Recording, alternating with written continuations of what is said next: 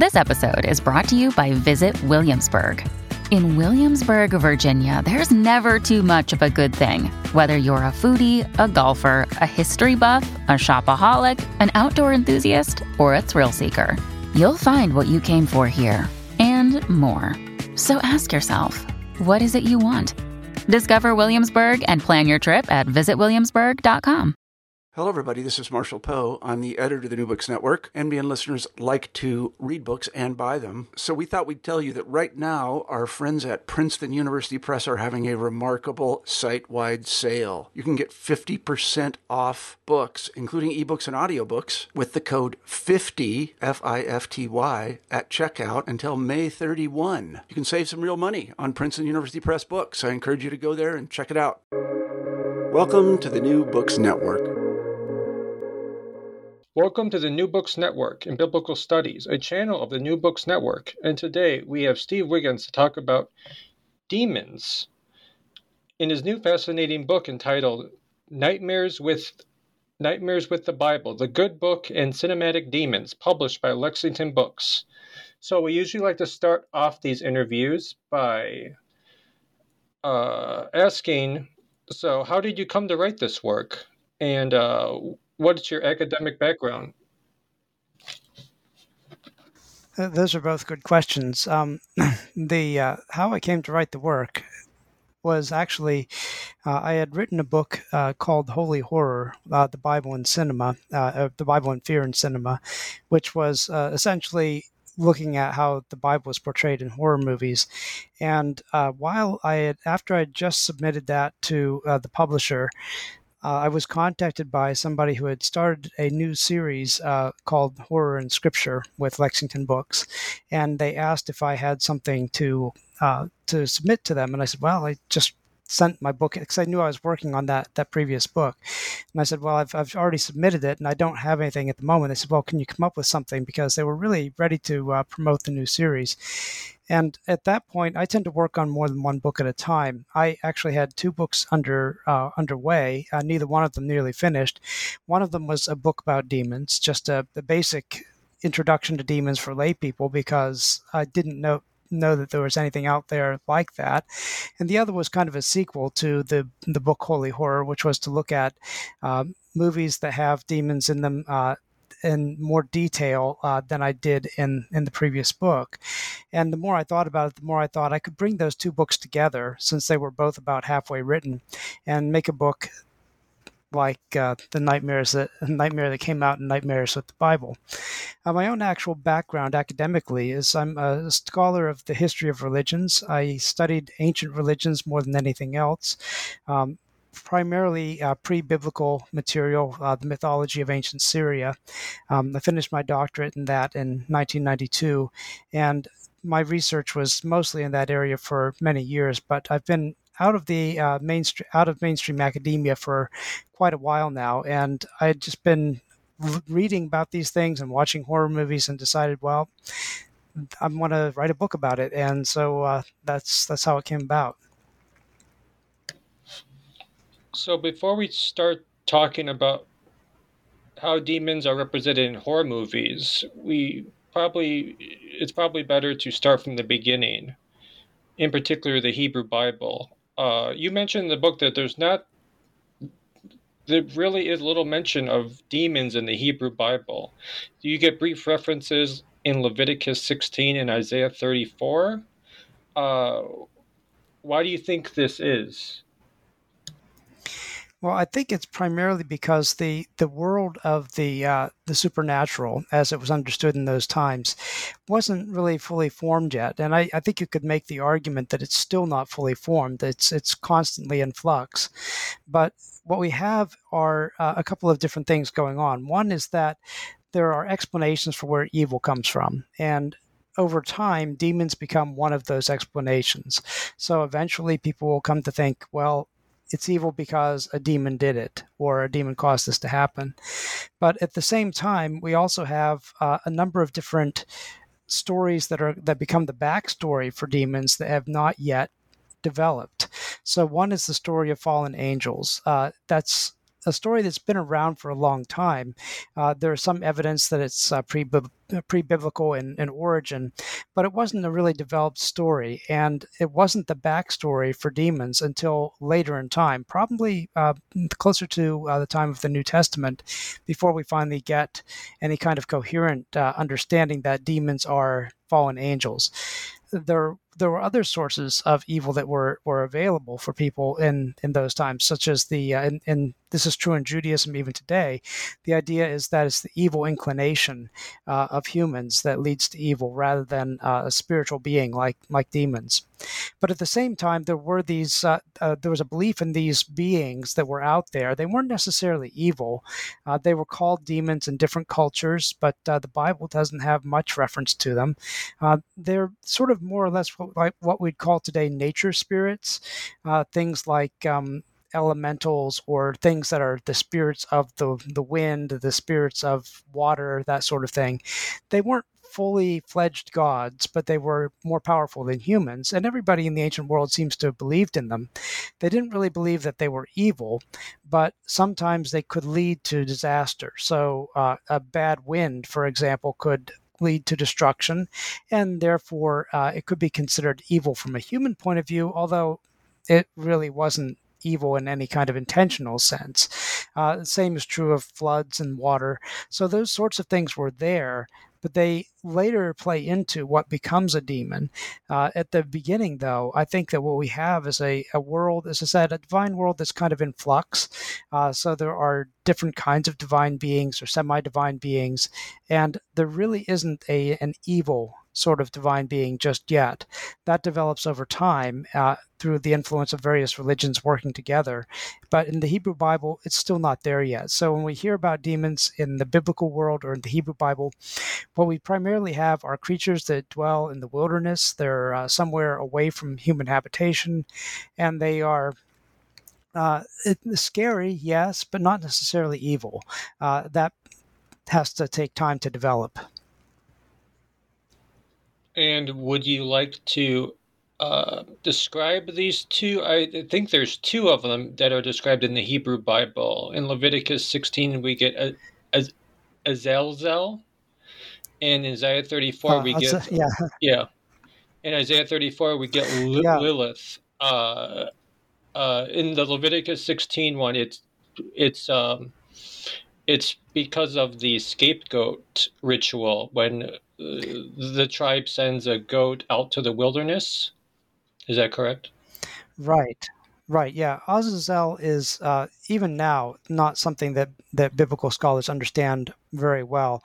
There are origins for what it is, or what he is, or what it may be, but like uh, as uh, as the idea was developing over time of demons, people would look back at what was in the Bible and try to fit it into a system, which is not really in the, the Hebrew Bible itself. So when they saw Azazel, uh, which is simply a, a, creature, or it could be something, we don't even know that it's a creature, it, uh, it it's simply named Azazel as if the readers knew what it was, and maybe they did. Uh, we just don't have any other explanation for it. And when the later the people who were trying to systematize this were looking back at what existed in the Bible, they thought, ah, here's another kind of demon. And so it becomes a demon over time. It's a force uh, for reckoning with sin in, in Leviticus 16. So it's at, on Day of Atonement, uh, there's a sacrifice made with two goats. One goat is sacrificed in the temple, just like you would expect, but the other goat is sent out in the wilderness for Azazel, whatever Azazel is. And so over time, it was understood to be a demonic creature. And that demon uh, is later, of course, by the time you get to the Middle Ages, yet another name for the devil or Satan or Lucifer. Uh, he, he, keeps on growing uh, larger over time and getting more and more names. And so eventually it becomes a demon, although in the, the biblical story itself in Leviticus, we don't know that it is. A similar thing is true for the, uh, the story in, in Isaiah it's not really a story, it's a very brief prophecy. What Isaiah is talking about is the wilderness, because the, the wilderness is where all sorts of strange animals live. They're kind of scary, they're outside of human, regular human experience. And so these creatures that live in the wilderness, uh, among them are something called uh, shadim or uh, hairy ones. Uh, and what are they? Well, we don't really know. Uh, they they might be demons, uh, and that's usually the way they're understood in later uh, understandings. And uh, the hairy element seems to have something to do with goats. Uh, it's a that's a term that's used for goats uh, quite often. And so, if you put that together with the idea of a goat being sent out to Azazel in Leviticus, you can see where they get this kind of idea of a goat-like evil being that's in the wilderness that grows eventually over time. But those individual passages are so brief, both uh, Leviticus and Isaiah, that we really can't say for sure that they are uh, demons. They are words that occur very infrequently in the Bible. And whenever that happens, biblical scholars sort of have to compare with other places to try to figure out what they are. And the best that we can do is to say these are, I, I would call them proto demons. I don't think they're really quite in the, the realm of demons just yet, but those are the, the references that we get in the Bible. And I guess to mention the so called king of demons, uh, Satan, he's a very his character is not very fleshed out in the Hebrew Bible, right? You get this brief mention in in Job, but it seems like mm-hmm. Satan, the way Satan's characterized in Job, is not the way we, we would think of Satan today. Is that correct? Yeah, that's that is definitely correct. Um, so what we have in the Bible again, uh, there's a character called Ha-Satan in Hebrew, the Satan, and he's primarily a um, it's, it's primarily a, a job uh, more than a, than a being.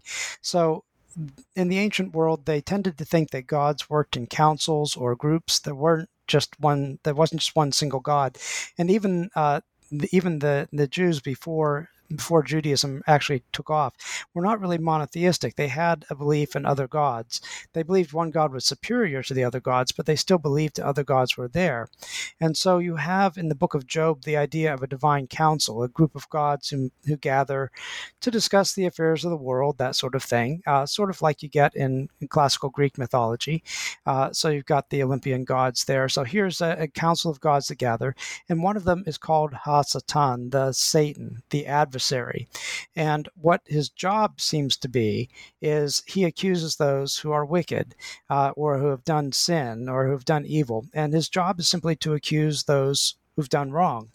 And in the meeting that's taking place in the book of Job, uh, God says to this Satan character, the Satan, "Have you considered Job? You know, my my servant Job. He's uh, perfect in every way."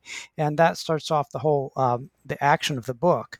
But there's no indication in the book of Job that this Satan character is evil. He's simply a member of the divine council doing his job. And that's true for most of the Hebrew Bible. When we see this character mentioned, he is not an evil person or an evil being. He's simply a, a character with a job to do. He accuses people. That's what he does. And, and just like nobody really likes the person who accuses them, it's just not human nature to do that. You know, as we have a negative feeling towards our, our accusers. Yet at the same time, that doesn't make them evil, uh, not in any kind of uh, ontological sense. And certainly, I don't think that's the uh, the case with Satan. There seems to be maybe one or two places in the Bible and, and where the the word Satan is actually used as a name without the definite article. So instead of the Satan, it is Satan. But even in those places, uh, it doesn't seem that he's a developed character what happens is by the time we get to the New Testament, we do finally have a character called Satan, who is the devil. They're equated in the New Testament. Uh, they're never equated in the Hebrew Bible. As a matter of fact, the word devil doesn't occur in the Hebrew Bible. They don't have the, the word yet. Uh, so it's later on that this character develops. And of course, once you get past the New Testament, there's a lot of interest in this character, and it develops to his high point of as of being a kind of wicked, evil character and the the source of all evil. That really comes about in the um, in the Middle Ages more than anything else. So I guess to begin this evolution of um, the devil from, I mean, from Satan to a title to a uh, demonic creature. Uh, would you place that? Would you place the exile, the, the exile to Babylonia, as a pivotal point in this development? It could be. Um, that's that's an interesting way of looking at it. I would say the the exile was definitely a point in time when Judaism solidified its point of view about a number of different things. Uh, for one thing, monotheism seems to have developed during the exile. So the the Israelites as I said before, they believed that there were other gods. And one of the concerns they would have had with a situation like the exile is that if there's only one God and you're um, in exile, you have to come up with a way of explaining evil because the exile was was a bad thing.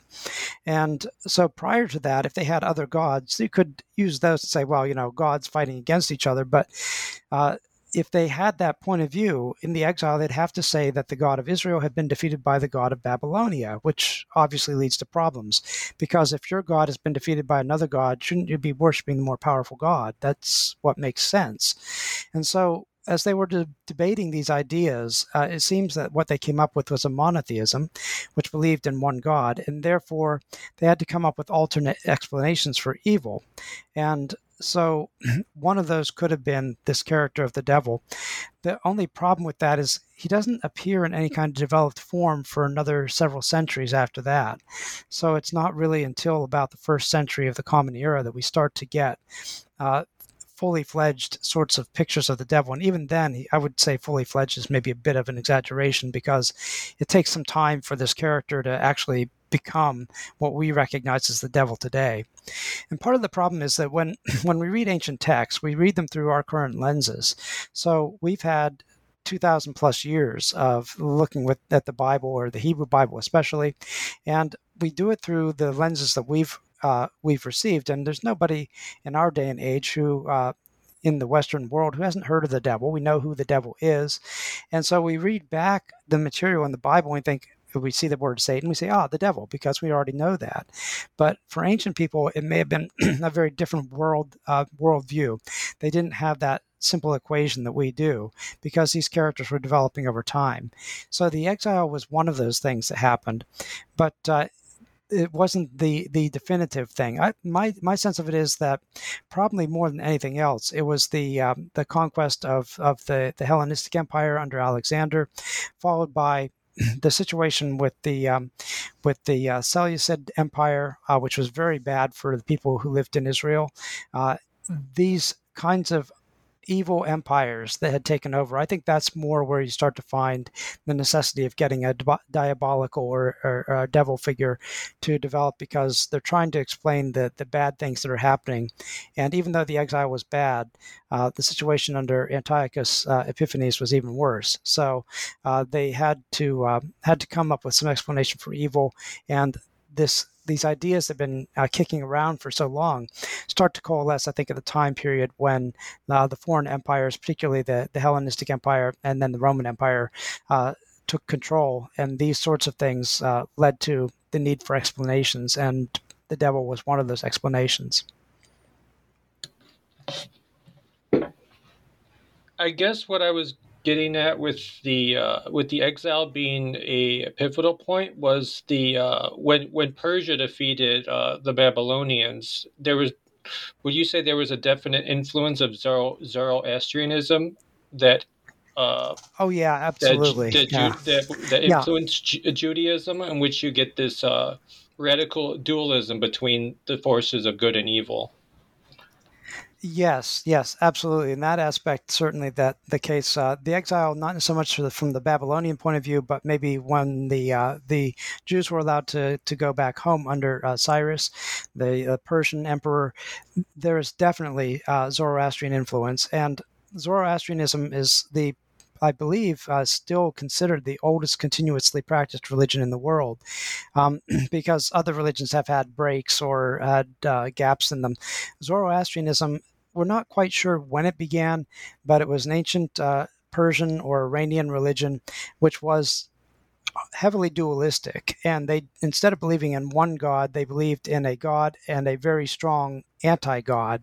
And that character, uh, who goes by various names, Amaran, uh, uh, Ahriman is one of them, uh, Angra is another. Uh, he becomes sort of a character who jumpstarts the idea, I think, along with these ideas of the accuser who's been floating around for a while, uh, this Satan figure, this character uh, of the anti god gives them a basis for developing a, a, a, more fully fledged devil character. So during that time period when there, there's Persian influence, that definitely is part of the picture, yes. Uh, I don't know it was so much the exile itself, other than the exile put a lot of uh, a lot of Jewish people in Babylon, which is of course right next to uh, Persia in the ancient world. So they're starting to get Persian influence there, but the uh, it took a while even after that happened for this character to develop. So we start getting uh, strong pictures of of this kind of adversary character of the devil.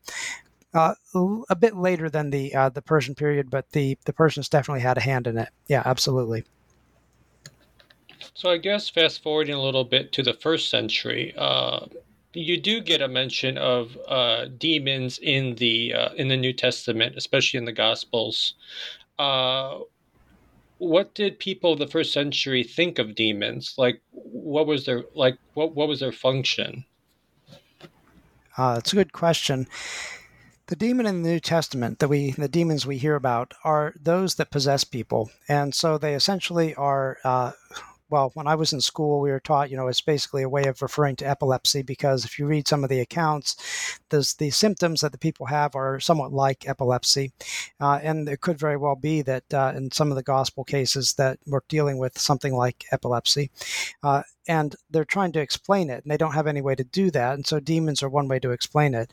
Uh, but demons inhabit people, they make them act out of character, they make them uh, do uh, unusual things. They make them ill. Uh, so they're a form of illness, but they're not illness itself because standard illness was recognized. Uh, they they were not unsophisticated or uh, you know uh, rubes or anything like that. People at that time period did recognize illness and they had ways of treating it. But when it was something that was really extraordinary, it could be understood as a demon.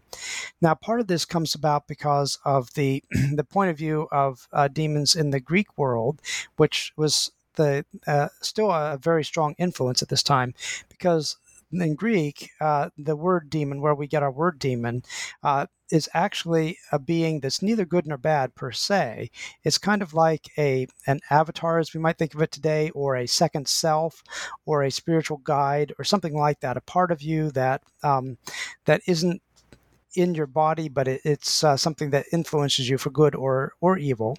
Um, and so those were the idea that was the idea behind demons but in the time by the time we get to the new testament because we've got a monotheistic religion now anything that is supernatural that's not good such as an angel uh, or god anything that fits in that realm that's evil has to be understood somehow. And we've got this convenient word of this being that's outside of you uh, as a demon. And so they adopt that word to refer to evil creatures that are not God. So that's, I think, what uh, what happens in that particular point in time, because the cultural context um, in the Greek world they're perfectly happy with having demons without being having them be evil. And so the thing is that this has to develop over time and it fits into a larger picture. So we get demons starting to develop. We've got this character of a devil also starting to develop. The funny thing is, they don't really get brought together until very, very late in the New Testament, and it's not in any kind of systematic way. As a matter of fact, they really only get brought together in the book of Revelation, which is probably the latest book in the New Testament. And so we start to get them seen together the the devil and his minions or the devil and his angels. Uh, later on of course after the biblical period itself we start to get a fully developed kind of demonology. But in the the biblical world it's still pretty rough. And so at this stage we've got demons who inhabit uh, or possess people and we've got this evil spirit uh, that is kind of an enemy to god and they will eventually be brought together into a sort of a, a divine uh, ecology if you will of evil so we know from a couple books in the Old Testament that there were these extra canonical books that were heavily influ- were heavily influential on the people of the first century. I'm speaking in particularly to, to the book of Enoch. Uh, what what con- what contributions did these texts have in the development of uh, demons? Uh, yeah, they certainly had some influence, and so uh, the the way that we tend to think about it again this is looking at the past through our, our present day lenses. We tend to look at it in terms of biblical books and extra biblical books books like enoch or uh, first enoch technically or uh, jubilees or even the some of the dead sea scrolls that are non-biblical. We look at those books and say ah they must have influenced what became the primary narrative which is to say the biblical narrative. But what we really actually have uh, in in that world is a lot of different texts and a lot of different ideas that are floating around at the same time. And those ideas influenced each other quite dramatically. Uh, we can't say for sure when they came together into any single form because we don't have a, a history that actually gives us that information. But what we do get in the books like Enoch and uh, and Jubilees are references to these various divine beings. Um, they have that story of the fallen angels that really is developed very highly in uh, in First Enoch. So you get the story spelled out, and the demons or the fallen angels, whatever you want to call them, have names, uh, and they uh, they have stories, backstories, and their interaction with people is spelled out very uh, very clearly, and their offspring. See, the story it seems to be based on uh, just four verses in the book of Genesis, in Genesis 6, where we have this very brief reference to the sons of God seeing the daughters of human beings, the daughters of men. And they were beautiful and they took them for wives. And then it says after that, there were giants in the earth in those days. Now, it doesn't relate those two things together necessarily, although clearly it seems like they might have something to do with each other. Uh, and this idea seems to have caught on. So in books like Enoch, uh, we get a fully developed story behind that of these demons, or these not demons, the sons of God, these angelic characters seeing the women coming down, marrying them, and their their offspring are giants. And in some of the developments out of this, the giants become demons when they die. Uh, and other places, the offspring are demons. There's a lot of different ideas at play here because keep in mind that there's not any one answer to the question of where demons or uh, or evil comes from, and so there's a lot of ideas that sort of are playing in these uh, extra canonical books, these extra biblical books, that influence the ideas that become mainstream Christianity eventually. But at this point in time, there's still just, I'd say, uh, think of it as more of a, a, a, sea of ideas that are washing around, and they haven't coalesced into anything just yet. Um, there are some ideas that are starting to, to, to develop, and they will develop over time. But at this point in time, we've got lots of different influences playing into what will later become a kind of a standard demonology. So I guess going going ahead to talk about this standard demonology, uh, when did these views start to harden? I guess in a sense, uh, in which in which century? When you when when you start to get uh, people writing uh, these elaborate de- demonologies. Yeah, that's a, a good question, and something that I think everybody wishes we had more information on because you have uh, the way that historians divide time periods. You have the uh, what's sometimes called the biblical period. That's very Western centric, very Christocentric as well. But you have uh, this idea of after the Bible, there's this period of time which historians generally call late antiquity. Uh, and it's in this period that you have the rabbinic movement developing, and uh, obviously in Judaism, demons start to be discussed a bit more fully then.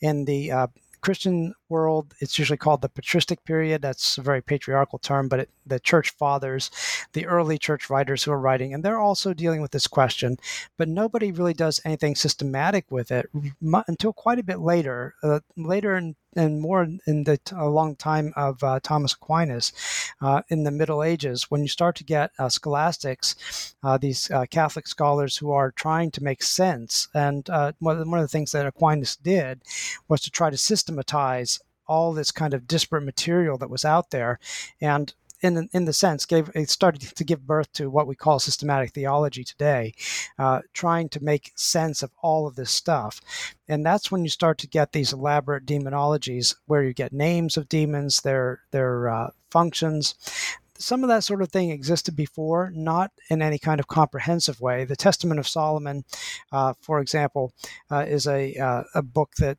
dates probably about the first century or thereabouts, and it has demons, names the demons, and sort of has their functions. But you know, it's not in any kind of way comprehensive. So the idea really is much more of a medieval one that you can actually compre- give a kind of comprehensive account of demons, of who they are and what they're doing and how they relate to God. And, and on the other side of the spectrum, you've got the orders of angels uh, that also develop around the same time. The same scholars are working on this, trying to figure out the continuity from human beings up to God and all these beings in between. Uh, how do they how do they fit into some sort of scale? And then humans maybe in the middle, and then after them you've got demons working your way all the way down to the devil. And so you've got this huge scale of, of beings. How does it all fit together into a system? That's something we don't have from the ancient world. It's very much a medieval idea. And in the book, I kind of jump from the Middle Ages up to modernity. And that's one of the reasons, because if we tried to sort that through after that, the entire book would have been on trying to sort through the development of demons after the Middle Ages because it really starts to take on uh, its own sort of life. But in, in, my own sense of, of it, and again, this is just my opinion, is you kind of reach the high point with people like Aquinas who are trying to systematize all of this stuff, and there's really not much more to add to it, uh, add to it until you get modern perspectives on what demons are anybody who's a specialist in uh, this, this, sort of thing would argue with me on that point, and I'm sure they're probably right that there is interesting stuff going on from you know the 12th century up until the 19th century. I'm sure there's plenty of stuff going on, but demons start to take a little bit of a more of a back role, a backseat role after after this high point. They're still there, but they're not nearly as prominent as they were earlier, and so I think that uh, really, if you're wanting to find some kind of systematic treatment of demons that's in trying to be comprehensive, you have to look at the Middle Ages rather than ant- antiquity or late antiquity. And what were some of these works of uh, that were made by de- demonologists? Uh, one was the Lesser Keys of Solomon, and uh, like what do they just consist of? Uh, the the names of the demons and their functions. Well, that's a good question. Uh, the those books, such as uh, Lesser Key of Solomon, uh, those are grimoires, and grimoires uh, sort of developed out of um, out of the occult movement or esoterica.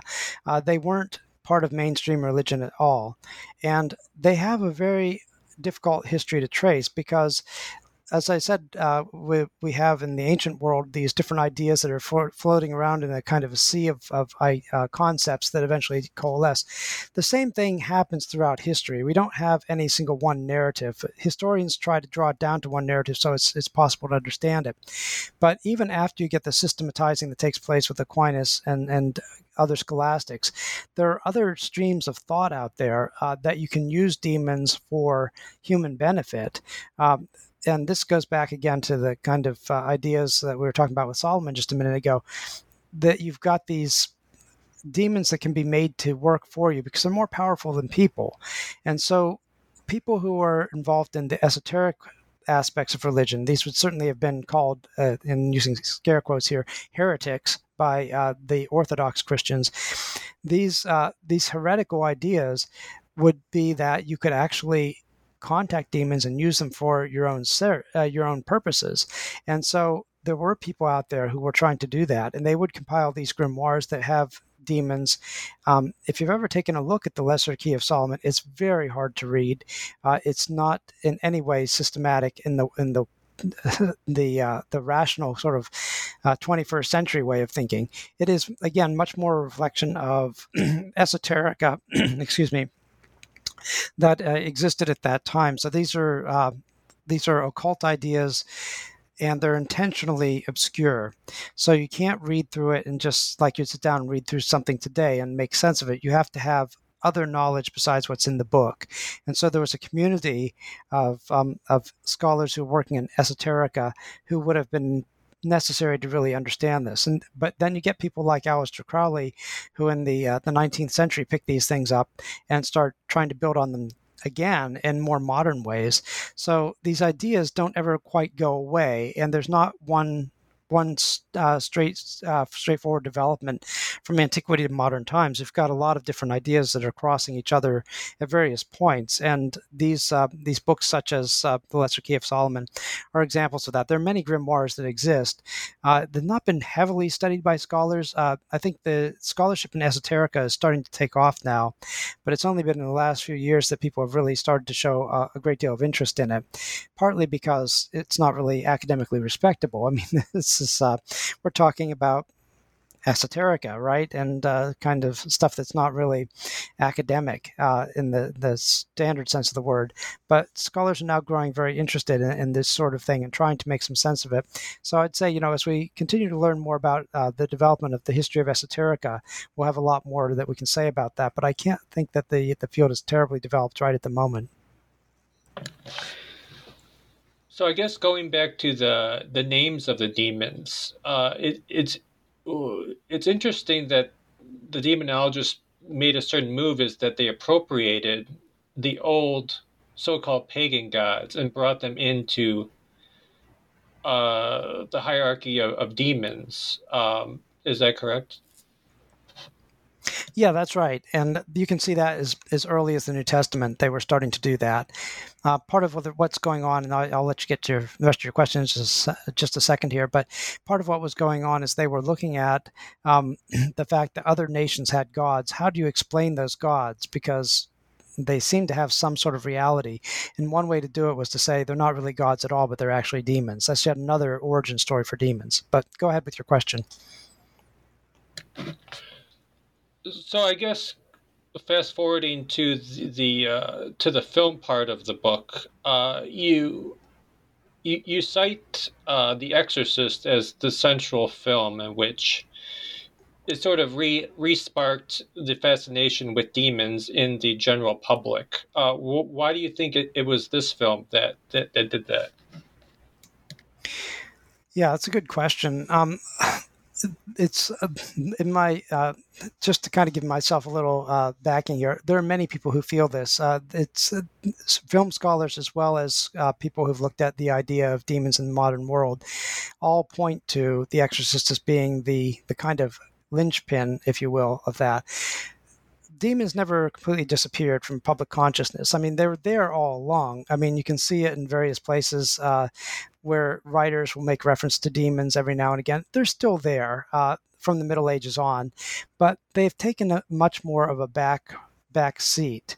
And nobody heard uh, much about exorcism. It still existed, but it was done very, very rarely. Um, and it was because of one of these rare cases that's still debated by various uh, scholars of, of, various sorts uh, that.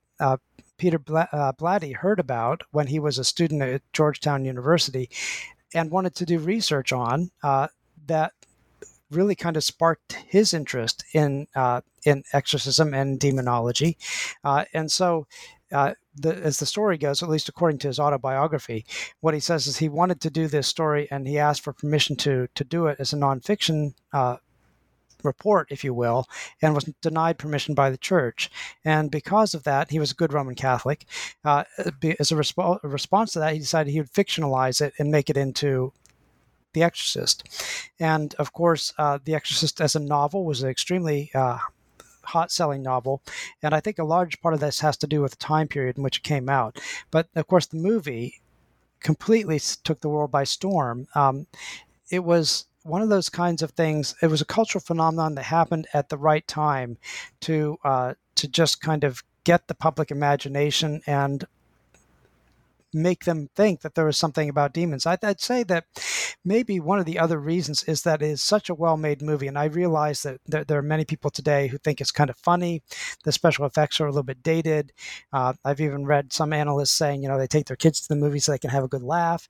Um, yeah, but when you uh, stop to think about the way that that movie came across, it was extremely uh, serious. It wasn't, uh, there was nothing kind of funny about it, nothing that was kind of trying to pull the wool over your eyes or anything. It was taken as a, a very, a very great deal of gravitas. It was something that was, uh, you know, they had Jesuit advisors. Some of the characters in the movie are actually Jesuit priests. Um, these were people who had a really uh, a sense that they really believed what was going on, and that sense of belief conveys itself very powerfully through the movie. So much so that I think that many people in the audiences uh, became convinced that this was real as well. And so what we start to see is prior to this, exorcism was a it existed. It was a it was still used. I think the case that Blatty was working on was from the 1950s, if I remember correctly. So it had been, you know, quite a while since uh, since this kind of thing had been done. Maybe it was the 60s, but it hadn't been done very widely or popularly done. And now, all of a sudden, after The Exorcist, you start getting demands for exorcisms. People want exorcisms. They they, they believe they're demon possessed, or they believe something they know is demon possessed, and it suddenly becomes a cultural phenomenon. So that anytime we think of demons, what we tend to think of is what we see in The Exorcist or the knock ons from The Exorcist, because that particular view of demons doesn't really exist before then. It takes some of the New Testament, yes, takes some medieval stuff, yes, but it takes it to a completely different level. It, it defines demons uh, in a way that they have not been defined before. And because of that, the interest in demons becomes widespread part of popular culture and part of the mainstream in a way that it wasn't before. And I think that there really it'd be very hard to overestimate how much the the Exorcist plays into our understanding of demons today. Because even now, as we watch more modern movies, more recent movies with demons in them, they owe their debt uh, to the Exorcist to give them the whole idea to build on that, uh, to build on the idea of demons and what they are. Uh, so it essentially defined demons for the Western world, if you will. That that one particular movie, I think, did it more than anything else. One thing I forgot to mention is you link the entire book with um, a key work by Poe called The Philosophy of Composition, in which uh, he talks about, um, I guess, the most enthralling poetic topic is the death of a beautiful woman. And then, lo and behold, you get in The Exorcist, the victim is a young girl. And I think most of mm-hmm. these films that you talk about, um, most of the victims are young women. Um, what do you think Poe is getting at with uh, with uh, the victims being young women? Yeah, I, I, I get some criticism for this, and I've seen some uh, reviews of the book that criticize that point, and I've actually had some pre-publication uh, criticism of it. But I, I, stuck with it for a very basic reason. One is that I think that Poe has a great deal of insight uh, in that essay as as far as um, what motivates particularly a male reader, but also it could be also I think women could could uh, get it as well. I think that he was basing this largely on his own experience. Uh, with his his cousin that he married, uh, and di- and her dying young, and of course he was uh, the the article that he talks about this uh, is referring to his composition of the Raven, which is probably his best known work, uh, and so. The idea of this sense of loss, particularly the loss of a young woman who's uh, or beautiful woman, as he says, but I think in our modern understanding, pretty much mean mean young because you know we're a youth worshiping culture, um, and so his idea is one that seemed to make sense to me when I was looking at the demon narrative, starting with The Exorcist. So, you know, Regan MacNeil, she's a young girl. Uh, and the stories that you get after that, the other uh, exorcism movies that start to come along after this, or other demon movies, the victims are generally women. Not always. Um, there are some with men and some with boys but I think one thing we can say for for certain about those other movies is they lack the emotional resonance that something like The Exorcist has, or The Exorcism of Emily Rose. These movies have very powerful stories, and they circulate around or or rotate around a young girl who is being tormented uh, outside of. Uh, outside of you know, by forces outside of her control. And I think that what's happening here on a, a very basic psychological level is that women can bear children, and of course, men can't. Uh, and so, a threat against young woman is a threat against humanity. Um, and I think there's an element there that's saying when we want to make something really scary, it has to threaten the young woman. And I think Poe understood that. And so he put it in terms of, you know, a poem that he had written and wants to uh, make the point that the poem isn't about a young boy dying. The poem, poem is about a young woman dying or a beautiful woman dying. And so he makes that point, and I thought he was really onto something. And as he, uh, as I started to explore the book and the ideas in the late Middle Ages and such, or in the time period when uh, demons were becoming uh, more uh, defined, what I started to notice is they're quite frequently associated with gender uh, and very often associated with women. Uh, so when you start getting hysterias breaking out in the late Middle Ages uh, of demonic possession, and they had these periods of time when you get these uh, what we might call uh, mass hysteria uh, going on, particularly in convents. Okay, so it was nuns who would be experiencing this and believing that they were possessed. This sort of thing doesn't happen in monasteries very much. We don't hear much about uh, bunches of monks thinking they're possessed. Yeah, demons threaten monks all the time, uh, all the way back to the beginning with Anthony of Egypt. You get uh, ideas of demons threatening males, but tormenting and mass possessing is something that's limited to females, to the nuns. And so the idea is there, I think, from the beginning that there's kind of uh, a, a, gender disparity when it comes to demon, demonic uh, possession, demonic attack. And it's not to say men can't be possessed or boys can't be, uh, you know, tormented by demons. Yes, it happens, but the story really fits much better with the kind of uh, cultural time frame that we're looking at, both from the, the late Middle Ages up until a modern period, when women are more of a um, a believable victim than uh, than the men are. I think in some ways. I don't know why that is per se, uh, other than sort of maybe basic psychology or something like that.